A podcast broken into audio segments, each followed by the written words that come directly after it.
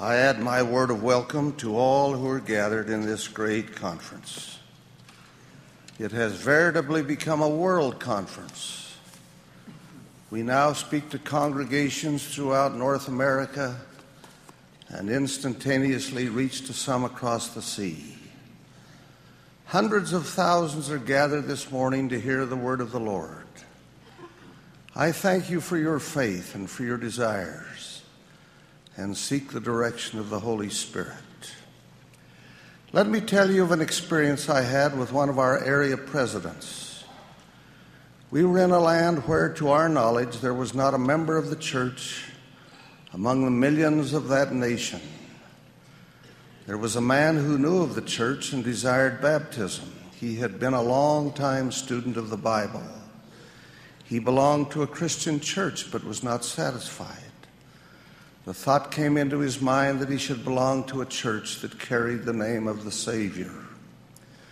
In an old encyclopedia in a public library, he found listed the Church of Jesus Christ of Latter day Saints with headquarters in Salt Lake City. He wrote a letter of inquiry and received a response with literature. Other literature followed as he requested. When we met him, he had read the Book of Mormon again and again. He had read the Doctrine and Covenants and other church writings. With enthusiasm, he had told his friends of his treasured find. He asked to be baptized. We questioned him. He knew of the priesthood, its order, and its offices. He knew of the various ordinances and the procedures of our meetings. Did he believe the Book of Mormon to be the Word of God? Oh, yes, he knew it to be the true. He had read it, he had prayed about it and pondered. He had no doubt of its truth. Did he believe Joseph Smith to be a prophet of God? Most assuredly. Again, he had studied and prayed. He was convinced of the reality of that glorious vision when God, the eternal Father, and his beloved Son, the resurrected Lord, appeared to the boy Joseph to usher in a new and final dispensation of gospel truth. The priesthood had been restored with all its gifts and powers. He knew that. Our friend asked for baptism and hoped for the priesthood that he might teach and act with proper authority. But, we said, if we baptize you and then leave, you will be left alone. While there are many Christians in your nation, and freedom of religion is guaranteed under its laws, there are severe restrictions concerning foreigners. There will be no one to teach you and help you. There will be no one on whom you can lean.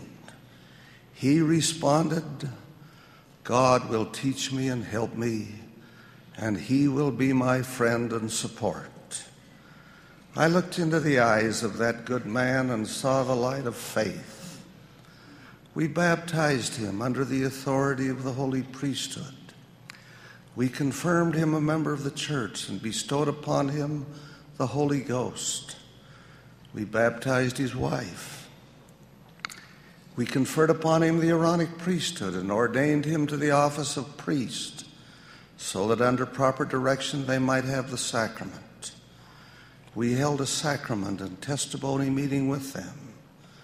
We embraced them and said goodbye one to another, and tears were in our eyes. They left to return to their homes, and we left for responsibilities in other places. I shall never forget him. He is poor in the things of the world, but he is educated, a teacher by profession. I know little more of his circumstances, but this I know. When we talked with him, the fire of faith burned in his heart, and our own faith was quickened also.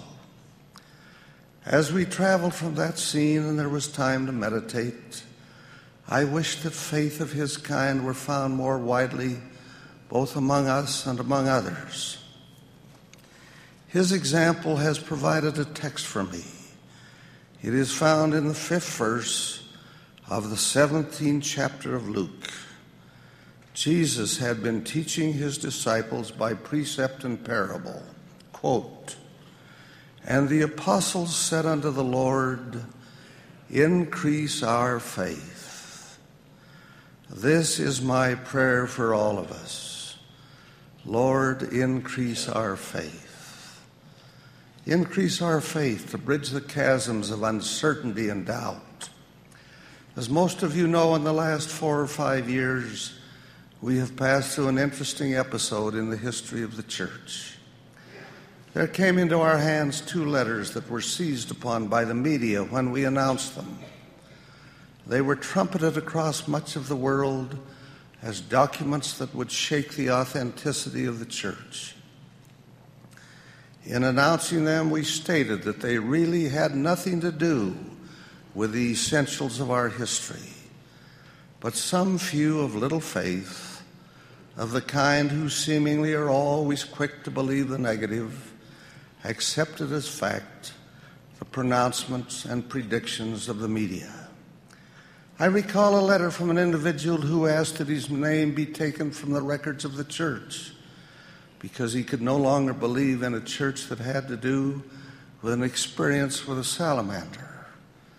Now, as you know, these letters, together with other documents, have been acknowledged by their forger to be total frauds and part of an evil and devious design which culminated in the murder of two individuals.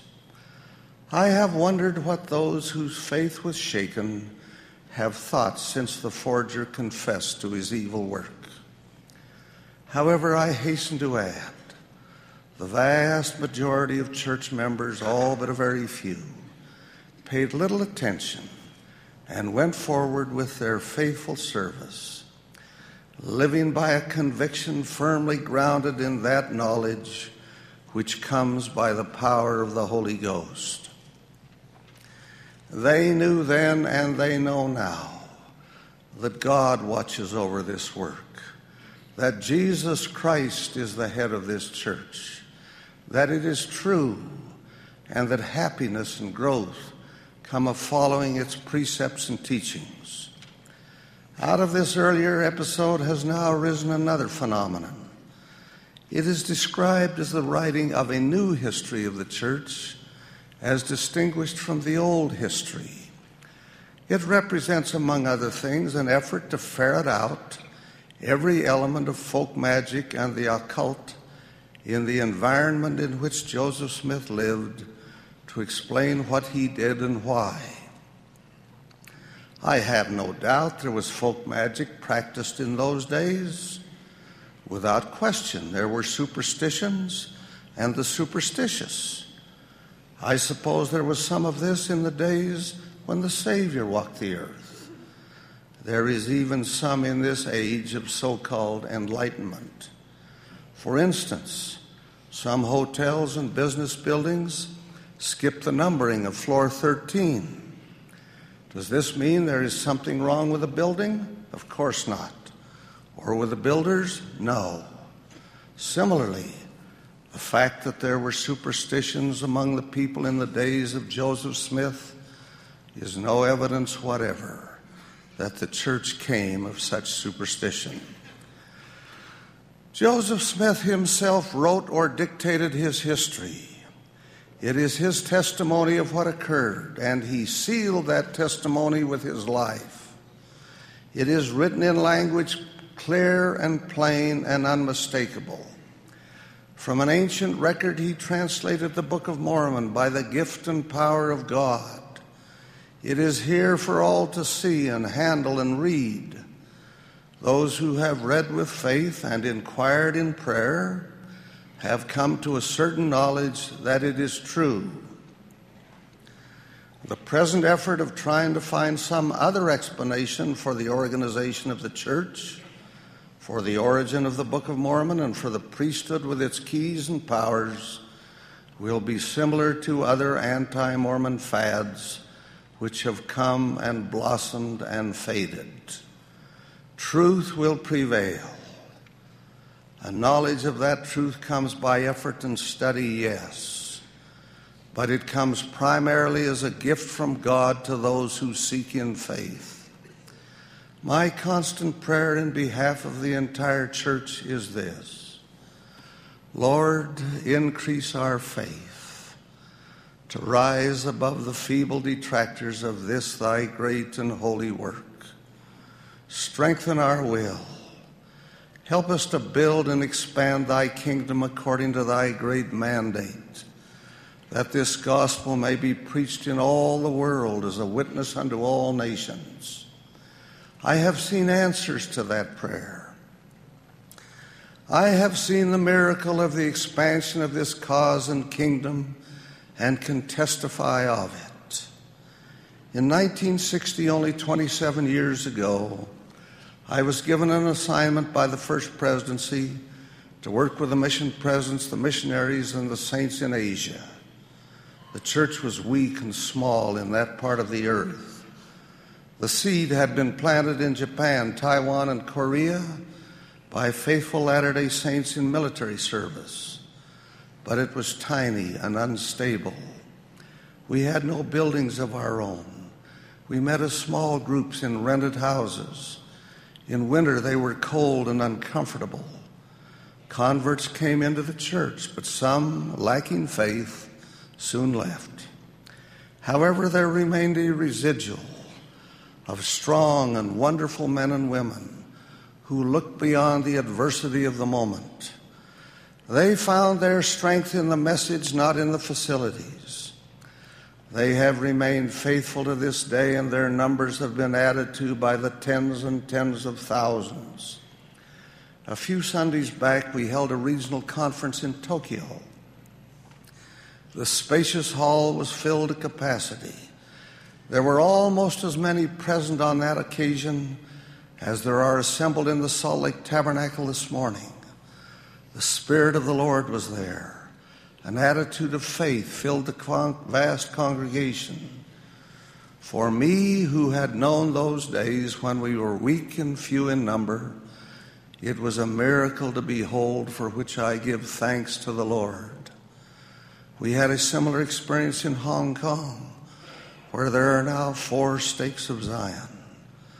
Then in Seoul, Korea, my heart was touched as we entered the largest hall in that great city to find every seat taken by members of the Church of Jesus Christ of Latter day Saints and their invited guests.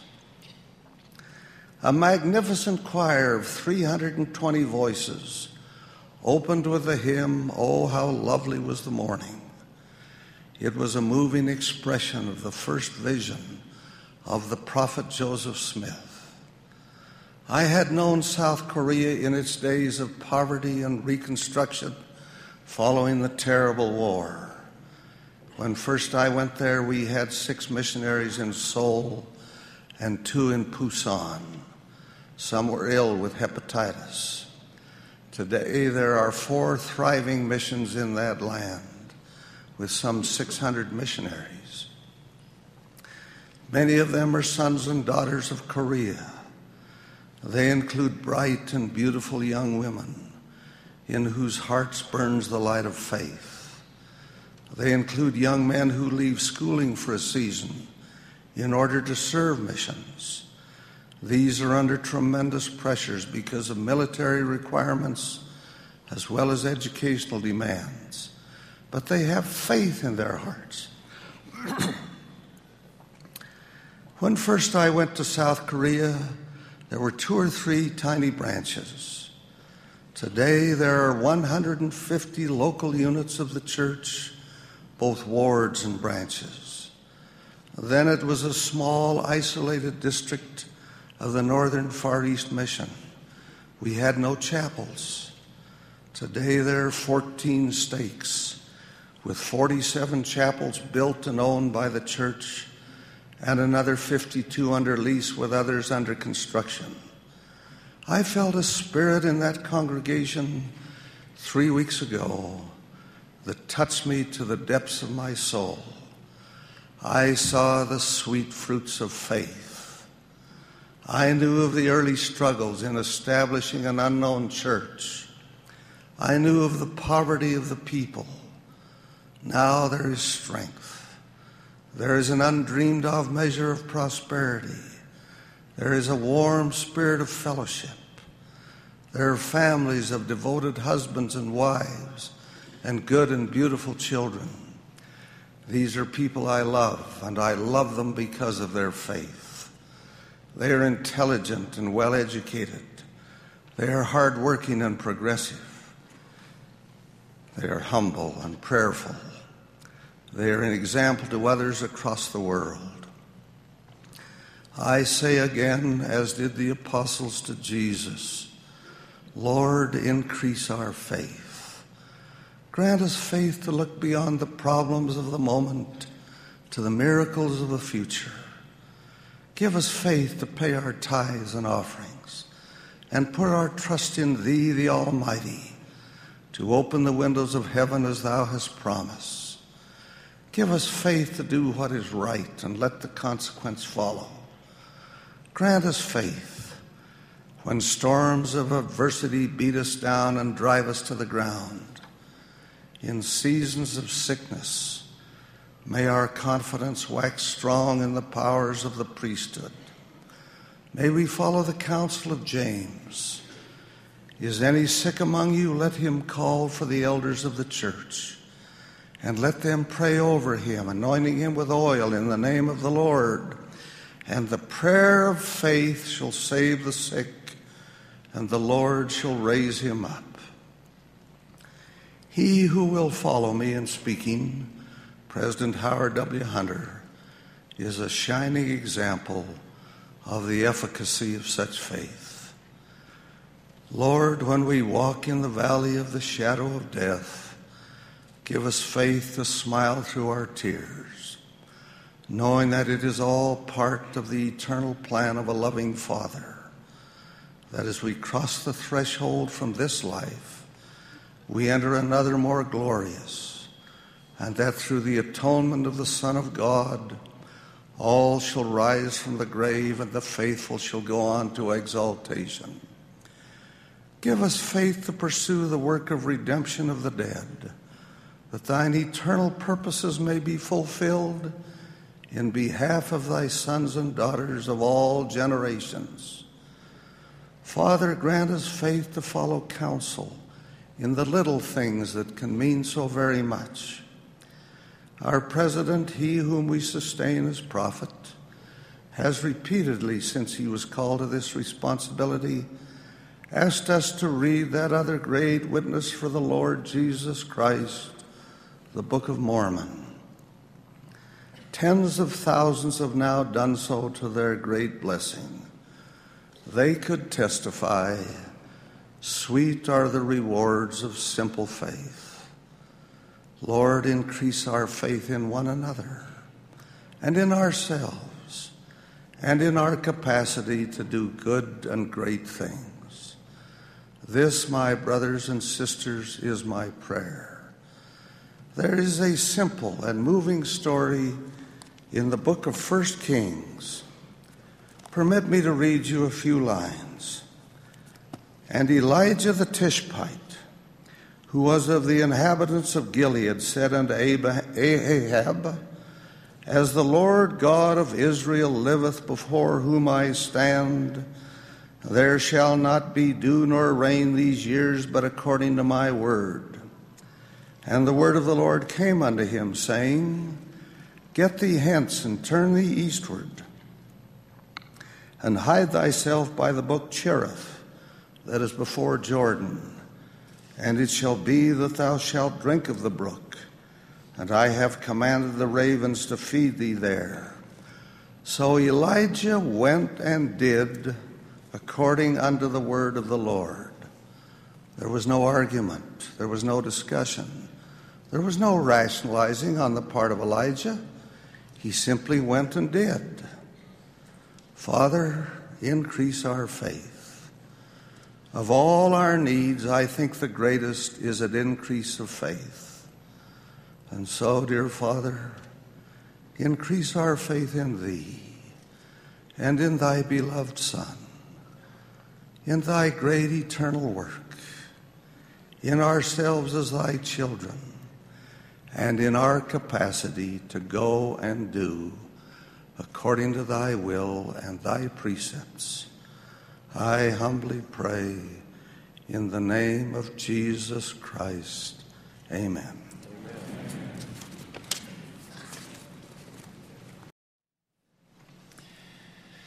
My dear brothers and sisters, I rejoice with you in the privilege of coming together on this beautiful Sabbath day to worship our Father in heaven and His Son, Jesus Christ, and to be instructed by their servants. The Book of Mormon tells of the resurrected Lord visiting some of the people of the Americas. Clothed in a white robe, he descended out of heaven. Standing in the midst of a multitude, he stretched forth his hand and said, Behold, I am Jesus Christ, whom the prophets testified shall come into the world. And behold, I am the light and life of the world. He has repeated this declaration in many modern revelations. In harmony with his words, we solemnly affirm that Jesus Christ, the only begotten Son of God the Eternal Father, is the light and life of the world. Jesus Christ is the light and life of the world because all things were made by him. Under the direction and according to the plan of God the Father, Jesus Christ is the Creator, the source of the light and life of all things. Through modern revelation, we have the testimony of John, who bore record that Jesus Christ is the light and the Redeemer of the world, the Spirit of truth, who came into the world because the world was made by him, and in him was the life of men and the light of men. The worlds were made by him, men were made by him, all things were made by him and through him and of him. Jesus Christ is the light of the world because he is the source of the light which proceedeth forth from the presence of God to fill the immensity of space. His light is the true light that lighteth every man that cometh into the world. The scriptures call this the light of truth, the light of Christ, and the Spirit of Christ. This is the light that quickens our understanding. It is the light by which we may judge. It is given to every man that he may know good from evil. Jesus Christ is also the light of the world because his example and his teachings illuminate the path we should walk to return to the presence of our Father in heaven. Before Jesus was born, Zacharias prophesied that the Lord God of Israel would visit his people to give light to them that sit in darkness and in the shadow of death, to guide their feet into the way of peace. During his ministry, Jesus taught, Behold, I am the light. I have set an example for you. Later, he told his apostles, Hold up your light, that it may shine unto the world, adding, Behold, I am the light which ye shall hold up, that which ye have seen me do. He taught the Nephite multitude, Ye know the things that ye must do in my church, for the works which ye have seen me do, that shall ye also do. The Savior emphasize the close relationship between his light and his commandments when he taught the Nephites, Behold, I am the law and the light. The psalmist expressed that relationship Thy word is a lamp unto my feet and a light unto my path. As the Lord led Lehi and his people out of Jerusalem, he said, I will also be your light in the wilderness and I will prepare the way before you, if it so be that ye shall keep my commandments. As we keep the Lord's commandments, we see his light ever brighter on our path. and we realize the fulfillment of Isaiah's promise, and the Lord shall guide thee continually. Jesus Christ is also the light of the world because his power persuades us to do good. In his concluding writings, the prophet Moroni taught, All things which are good cometh from God. Wherefore, everything which inviteth and enticeth to do good, and to love God and to serve Him, is inspired of God. Moroni's words mirror what the Lord had told him while he was compiling the Book of Mormon. He that believeth these things which I have spoken shall know that these things are true, for it persuadeth men to do good. And whatsoever thing persuadeth men to do good is of me. For good cometh of none, save it be of me. I am the light and the life and the truth of the world. And so we see that Jesus Christ is the light of the world because he is the source of the light that quickens our understanding, because his teachings and his example illuminate our path, and because his power persuades us to do good. Jesus Christ is the life of the world because of his unique position in what the Scriptures call the great and eternal plan of deliverance from death. Jesus taught, I am the door. By me, if any man enter in, he shall be saved. I am come that they might have life, and that they might have it more abundantly. Later, Jesus explained to his apostles, I am the way, the truth, and the life.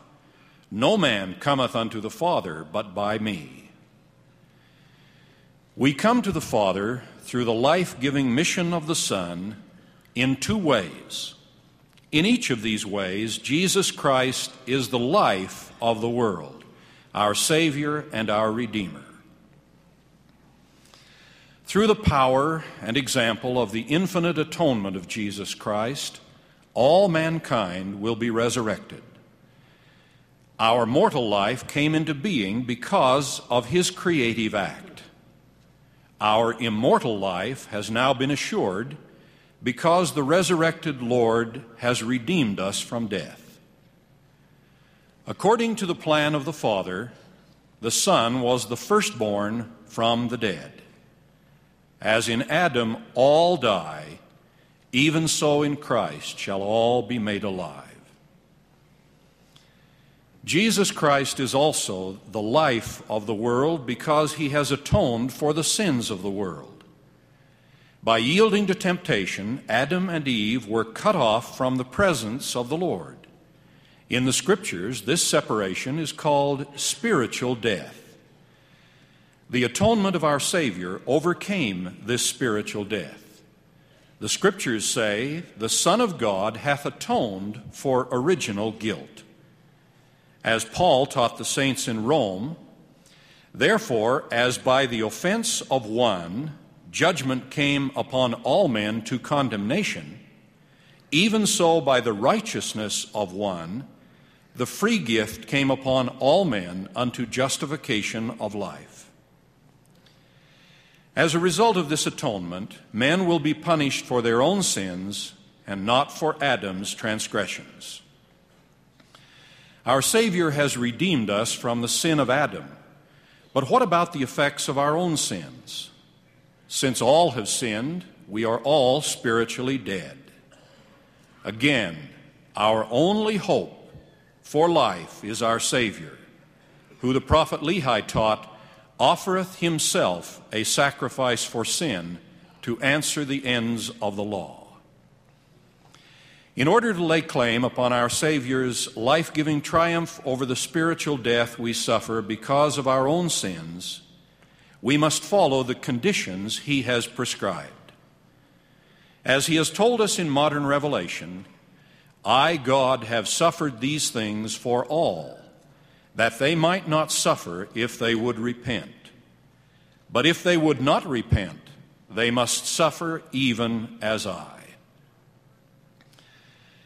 Our third article of faith describes the Savior's conditions in these words We believe that through the atonement of Christ, all mankind may be saved by obedience to the laws and ordinances of the gospel.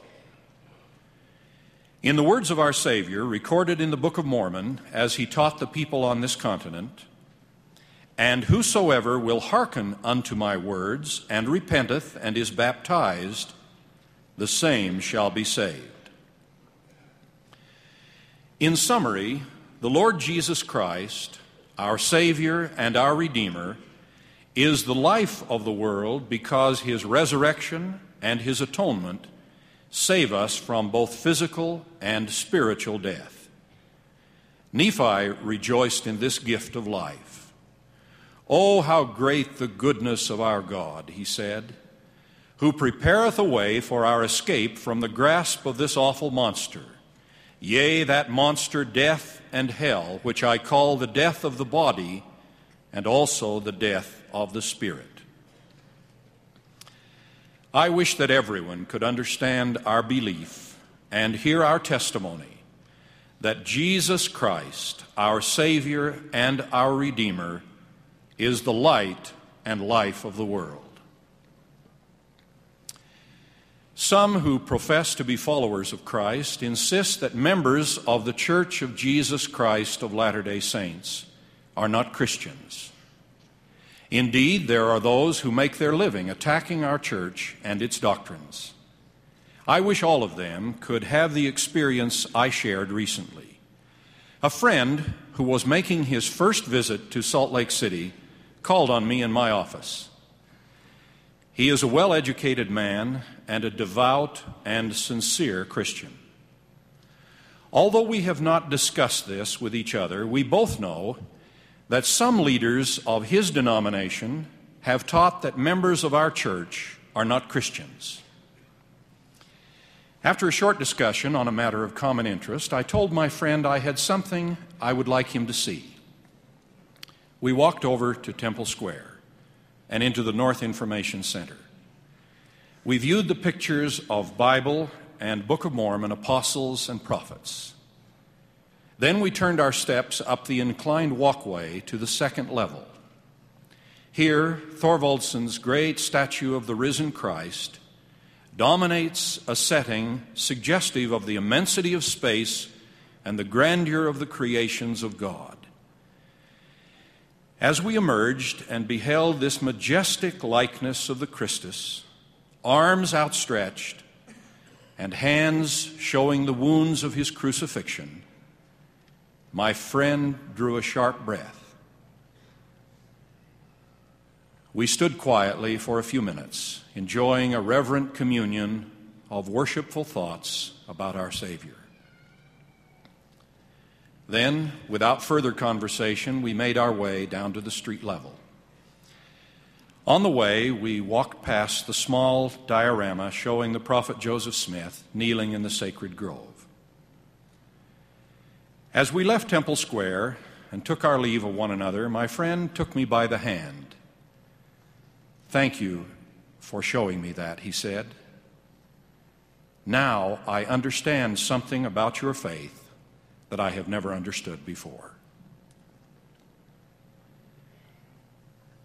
I hope that every person who has ever had doubts about whether we are Christians can achieve that same understanding. We love the Lord Jesus Christ. He is the Messiah, our Savior, and our Redeemer. His is the only name by which we can be saved. We seek to serve Him. We belong to His church, the Church of Jesus Christ of Latter day Saints. Our missionaries and members testify of Jesus Christ in many nations of the world. As the prophet Nephi wrote in the Book of Mormon, we talk of Christ, we rejoice in Christ, we preach of Christ, we prophesy of Christ, and we write according to our prophecies, that our children may know to what source they may look for a remission of their sins. As we state in our first article of faith, we believe in God the Eternal Father, and in His Son Jesus Christ, and in the Holy Ghost. God the Father, the great Elohim, the Almighty God, is the Father of our spirits, the framer of heaven and earth, and the author of the plan of salvation. Jesus Christ is His only begotten Son, Jehovah the Holy One and God of Israel, the Messiah, the God of the whole earth. As the Book of Mormon declares, salvation was and is and is to come in and through the atoning blood of Christ, the Lord omnipotent. The Scriptures proclaim and we reverently affirm that Jesus Christ is the light and life of the world. What does this knowledge mean to Latter day Saints? We call ourselves saints because this is the scriptural term for those who have sought to make their lives holy by entering into covenants to follow Christ. Our Savior is the light of the world. We should live so that we can be enlightened by His Spirit, and so that we may hear and heed the ratifying seal of the Holy Ghost, which testifies of the Father and the Son. We should study the principles of His gospel and receive its ordinances. We should keep His commandments, including His two great commandments to love God and to love and serve our neighbors. We should be faithful to the covenants we have made in the name of Jesus Christ. Our Savior is also the life of the world. We should give thanks for His absolute gift of immortality. We should receive the ordinances and keep the covenants necessary to receive his conditional gift of life eternal, the greatest of all the gifts of God. In short, Latter day Saints invite each other and all men and women everywhere to come unto Christ. As a prophet has told us in the Book of Mormon, I would that ye should come unto Christ, who is the Holy One of Israel, and partake of his salvation and the power of his redemption. Yea, come unto him, and offer your whole souls as an offering unto him, and continue in fasting and praying, and endure to the end. And as the Lord liveth, ye will be saved. May God bless all of us to come unto Christ. I testify that He is our Savior and our Redeemer, the light and the life of the world. In the name of Jesus Christ, amen.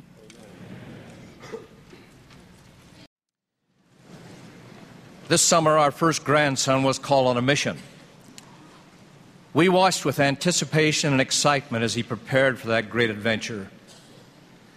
We saw a transformation take place as he experienced his farewell, his temple endowment, and his entrance to the missionary training center. It was a literal miracle to see a typical selfish teenage boy become a selfless servant of God. He became a man overnight. We thrilled at his letters from the training center, in which he told his friends to get with it, that this is where it's at. We saw a new boldness as he became immersed in his mission. That boldness and spirit have been increased now that he's in the mission field teaching what he believes. Let me share a portion of a letter he wrote to a non member friend who is investigating the church. It's great to hear you've taken the discussions, they are really cool. Let me tell you something about commitment. You just got to make it. Get committed. Read the Book of Mormon. I did it in nine days, and I only read for one and a half hours a day. Get committed to attend church every week. It's a commandment of God, and it's necessary for baptism. Get committed to pray. If you'd read the Book of Mormon and pray about it, you would know that it's true. Finally, get committed to baptism. Christ did it, and you have to too. I suspect that you know the gospel is true, or you wouldn't put up with it. Remember, God knows you know it, And if you don't make the commitment, he will still hold you accountable because you know the truth. Being lukewarm in the gospel doesn't do anyone any good, especially you. As a grandfather, I exult when I see my own flesh and blood entering the Lord's service so well prepared, and pray that my other grandchildren will respond so readily to the call as he has done. In pondering what they could do to prepare to serve missions, I, believe, I believe the best formula I could give them and all the youth of the church is found in a single verse in the second chapter of Luke. And Jesus increased in wisdom and stature and in favor with God and man. That one verse gives us an insight into what our Savior did to prepare for his ministry. It tells us that Jesus Christ grew physically, mentally, socially, and spiritually. As his disciples, can we do less? Let us consider how we can prepare in the same manner so we can truly represent him. Physical preparation. Missionary work is demanding. It imposes heavy physical and mental stress. It's not for weaklings. It requires good health, stamina, strength, and self control. A missionary gets a lot of exercise. He walks long distances, rides bicycles up hills, and he has to survive his companion's cooking. He rises early and he works hard until late at night. Who does your cooking? Sewing, ironing? Who makes your bed? Who sweeps the floor? Who does the dishes? Who presses your pants, launders your shirt, shines your shoes? Who reminds you to get up or to go to bed? You'd do well to become self sufficient in these matters before you go on your mission. It's much easier to learn now from a loving mother, from sisters, and the young women of the ward than to wait until you're forced to learn to survive. In your youth, remember the importance of living the word of wisdom and the glorious promise that the Lord gives us when we do. As part of your physical preparation, consider how your mission will be financed. If you've not started a mission savings account, there's no better time than right now. Do you know how to budget? Shop for groceries? Do without? Make do? If you don't, where and when are you going to learn? Mental preparation. Before I could even practice law, I had to get through elementary school, high school, college, and graduate school. That required many years of study and education. And yet, some of us seem to feel that we can understand the gospel of Jesus Christ, which embraces all truth, simply by attending church, making little effort to learn and practice its vital teachings. As you prepare for your mission, remember the counsel of the old sage. You cannot teach what you don't know any more than you can come back from a place you ain't been. How is your educational preparation? Do you love to learn? Do you know how to listen, to read, to study, to ponder, to memorize? Are you reading the scriptures regularly and understanding them? They were written to you and to me not only to those who lived at the time they were penned. President Benson encouraged you to participate in a program of daily reading and pondering of the scriptures, particularly the Book of Mormon. Think on his words. Young men, the Book of Mormon will change your life. It will fortify you against the evils of our day. It will bring a spirituality into your life that no other book will. It will be the most important book you'll read in preparation for a mission and for life. A young man who knows and loves the Book of Mormon, who has read it several times, who has an abiding testimony of its truthfulness, and who applies its teachings will be able to stand against the wiles of the devil and will be a mighty tool in the hands of the Lord. What a promise from a prophet of God. From the Missionary Training Center, my grandson wrote to a friend read the Book of Mormon. It's the best book I've ever read. And I'm not just saying that. You'll be surprised how often you'll draw on the scriptures to enrich your discussions, resolve concerns, and relate principles to real life experiences. I urge you to study a foreign language. That will open doors and opportunities that will serve you well, not only on your mission, but throughout your life. Seminary provides a great opportunity to mentally prepare for your mission. Social preparation. How do you like yourself? A mission requires faith in self, and that comes from practice. It comes from understanding who you are as a child of God and what you can become. A missionary soon discovers that whether he thinks he can or he thinks he can't, he's right. Do you honor and sustain the law? Are you dependable, a person of your word? There'll not be another time in your life where more trust and confidence will be exhibited in you. Can you obey rules? Missions are run by rules. Are you honest in your relationship with others? Do you like people? Can you imagine living with another missionary 24 hours a day and enjoying it? What great lessons you'll learn about the brotherhood of man in this microcosm of society. One of the missionaries who served with me had a difficult time getting along with companions. I was required to transfer them frequently because they could not take it. Finally, I asked one of my finest missionaries to become his companion, urging him to do all he could to help his fellow missionary love his work. As I approached the conference in the city where they were laboring, I feared he, like his predecessors, would ask for a transfer. To my surprise, when I asked how he was getting along with his companion, he responded, We're doing great. We discovered we had something in common. Neither of us has been to Africa.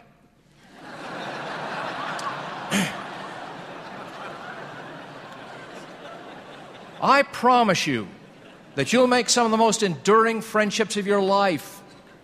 I look back on my own mission and the men I associated with there. They've had a powerful, positive effect on my life. They're among my closest friends. Why is this so? Someone said, a mission is like being dipped in a big pot of love. Recently, I attended a stake conference where a beautiful teenage girl told of her experience of working with a companionship of lady missionaries. With deep emotion, she spoke of the love they exhibited toward everyone, friendly or unfriendly, responsive or abusive. They recognized that each person they met was truly a child of God, dearly loved by Him. Could they do less? That love rubbed off on everyone they contacted, even to their relationship with each other spiritual preparation. God's truth can only be known through the Spirit of the Lord. A missionary must be in tune with that Holy Spirit. He must recognize its guidance and inspiration. His life must be pure so he can count on that Spirit in all that he does. How can you prepare to enjoy that Holy Spirit? First, keep your life clean in thought and action. Immorality is Satan's most potent tool against us and leads to more unhappiness, grief, regret, and self degradation than any other sin. It's deadly to our eternal progress. Avoid it like a plague. Two, pray from your heart, then listen for God's answer. Three, develop a testimony of the gospel of Jesus Christ by practicing his teachings in your daily activities. Fourth, stand up for what you believe Set the standards for your life and don't be swayed by lower standards of others. You are in charge of your life. Five, honor your priesthood, which has come to you from God and will serve as an armor for you throughout life as you respect its mighty power. Six, set long range goals, determine in advance your course of action, map out where you want to go and how you're going to get there.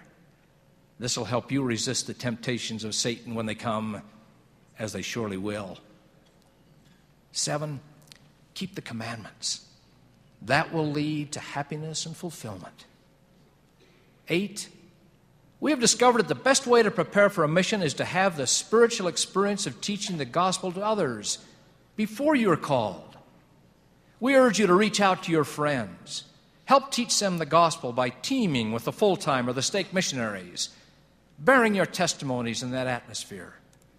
You will then become acquainted with how the Holy Spirit works to guide others to the truth, and you will recognize its sweet influence in your own experience.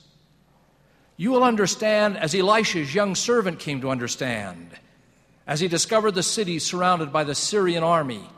Running to Elisha in panic, he asked, Alas, my master, how shall we do? Elisha answered, Fear not, for they that be with us are more than they that be with them. And Elisha prayed and said, Lord, I pray thee, open his eyes that he may see. And the Lord opened the eyes of the young man, and he saw. And behold, the mountain was full of horses and chariots of fire round about Elisha. When you're in tune with that Holy Spirit, you'll be well armed to be the Lord's representative, prepared to teach and to testify, bringing souls to our Savior, Jesus Christ. In last April's Regional Representative Seminar, President Hinckley said, In missionary work, as in all else, preparation precedes power. Encouragement to prepare while still very young can make a tremendous difference.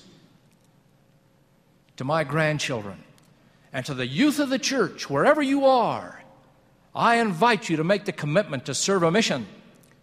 I invite you to become a part of the Royal Army of the Lord to prepare yourselves physically, mentally, socially, spiritually, beginning right now.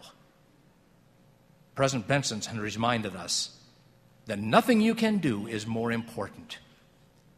School can wait, scholarships can be deferred, occupational goals can be postponed. Yes, even temple marriage should wait.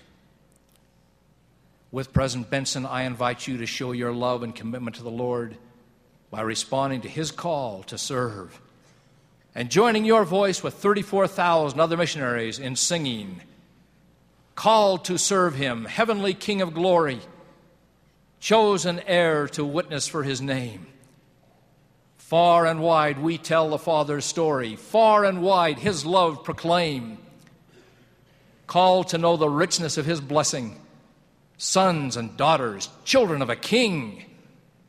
Glad of heart his holy name confessing, praises unto him we bring. Onward, ever onward, as we glory in his name. Onward, ever onward, as we glory in his name. Forward, pressing forward, as a triumph song we sing. God, our strength will be. Press forward ever, called to serve our King. And Jesus increased in wisdom and stature and in favor with God and man. All youth of the church, go and do likewise. Be prepared to serve. In the name of Jesus Christ, amen.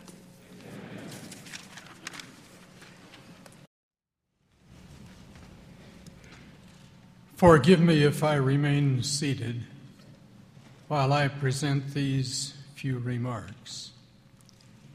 It is not by choice that I speak from a wheelchair. I notice that the rest of you seem to enjoy the conference sitting down, so I'll follow your example. With reference to both standing and sitting, I have observed that life, every life, has a full share of ups and downs. Indeed, we may see many joys and sorrows in the world, many changed plans and new directions, many blessings that do not always look or feel like blessings, and much that humbles us and improves our patience and our faith. We have all had the, those experiences from time to time, and I suppose we always will. A passage from one of the greatest prophetic sermons ever given, King Benjamin's masterful discourse to the people of Zarahemla in the Book of Mormon, reads this way Men drink damnation to their own souls, except they humble themselves and become as little children. For the natural man is an enemy to God and has been from the fall of Adam and will be forever and ever unless he yields to the enticings of the Holy Spirit and putteth off the natural man and becometh a saint through the atonement of Christ the Lord.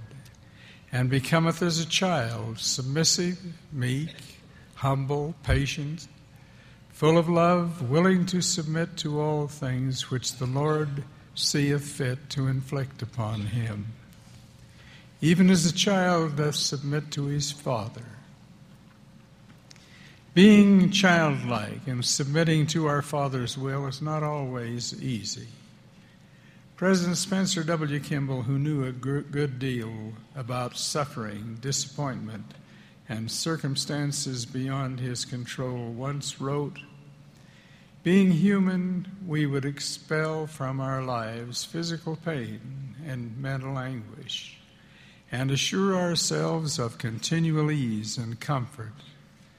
But if we were to close the doors upon sorrow and distress, we might be excluding our greatest friends and benefactors. Suffering can make saints of people as they learn patience, long suffering, and self mastery. In that statement, President Kimball refers to closing doors upon certain experiences in life. That image brings to mind a line from Cervantes' great classic Don Quixote that has given me comfort over the years. In that masterpiece, we find the short but very important reminder that where one door closes, another opens. Doors close regularly in our lives, and some of those closings cause genuine pain and heartache. But I do believe that where one such door closes, another opens, and perhaps more than one, with hope and blessings in other areas of our lives that we might not have discovered otherwise. Our beloved Quorum President, Marion G. Romney, is not able to be with us here today, my, how we miss his companionship and his wit and experience and his leadership. President Romney has had some doors swing closed for him, even in the work of his ministry. He's known considerable pain and discouragement and seen his plans changed during these past few years. But it was he who, from this very pulpit a few years ago, said that all men and women, including the most faithful and loyal, would find adversity and affliction in their lives. Because, in the words of Joseph Smith, men have to suffer that they might come upon Mount Zion and be exalted above the heavens. President Romney then said, This does not mean that we crave suffering. We avoid all we can. However, we now know, and we knew when we elected to come into mortality, that we would here be proved in the crucible of adversity and affliction. Furthermore, the Father's plan for proving and refining his children did not exempt the Savior himself. The suffering he undertook to endure, and which he did endure, equaled the combined suffering of all men and women everywhere. Trembling and bleeding and wishing to shrink from the cup, he said, I partook and finished my preparations unto the children of men. All of us must finish our preparations unto the children of men. Christ's preparations were quite different from our own, but we all have preparations to make, doors to open. To make such important preparations often will require some pain, some unexpected changes in life's path and some submitting even as a child doth submit to his father. Finishing divine preparations and opening celestial doors may take us, indeed, undoubtedly will take us, right up to the concluding hours of our mortal lives. We all miss our beloved brother A. Theodore Tuttle, who recently opened a new door to return to his heavenly home. His preparations in mortality have been fully completed for such a journey. He too, like President Romney, stood in this tabernacle and spoke of adversity. Adversity that he knew would come to each of us but that he may not then have known would come to him as early as it did. He said, Adversity in one form or another is the universal experience of man. It is the common lot of all to experience misfortune, suffering, sickness, or other adversities. Sometimes our work is arduous and unnecessarily demanding. Our faith is tried in various ways, sometimes unjustly tried, it seems. At times it seems that even God is punishing us and ours. For all, on one of the, on one of the things that makes all of this so uh, hard to bear is that we ourselves appear to be chosen for this affliction, while others presumably escape. But we can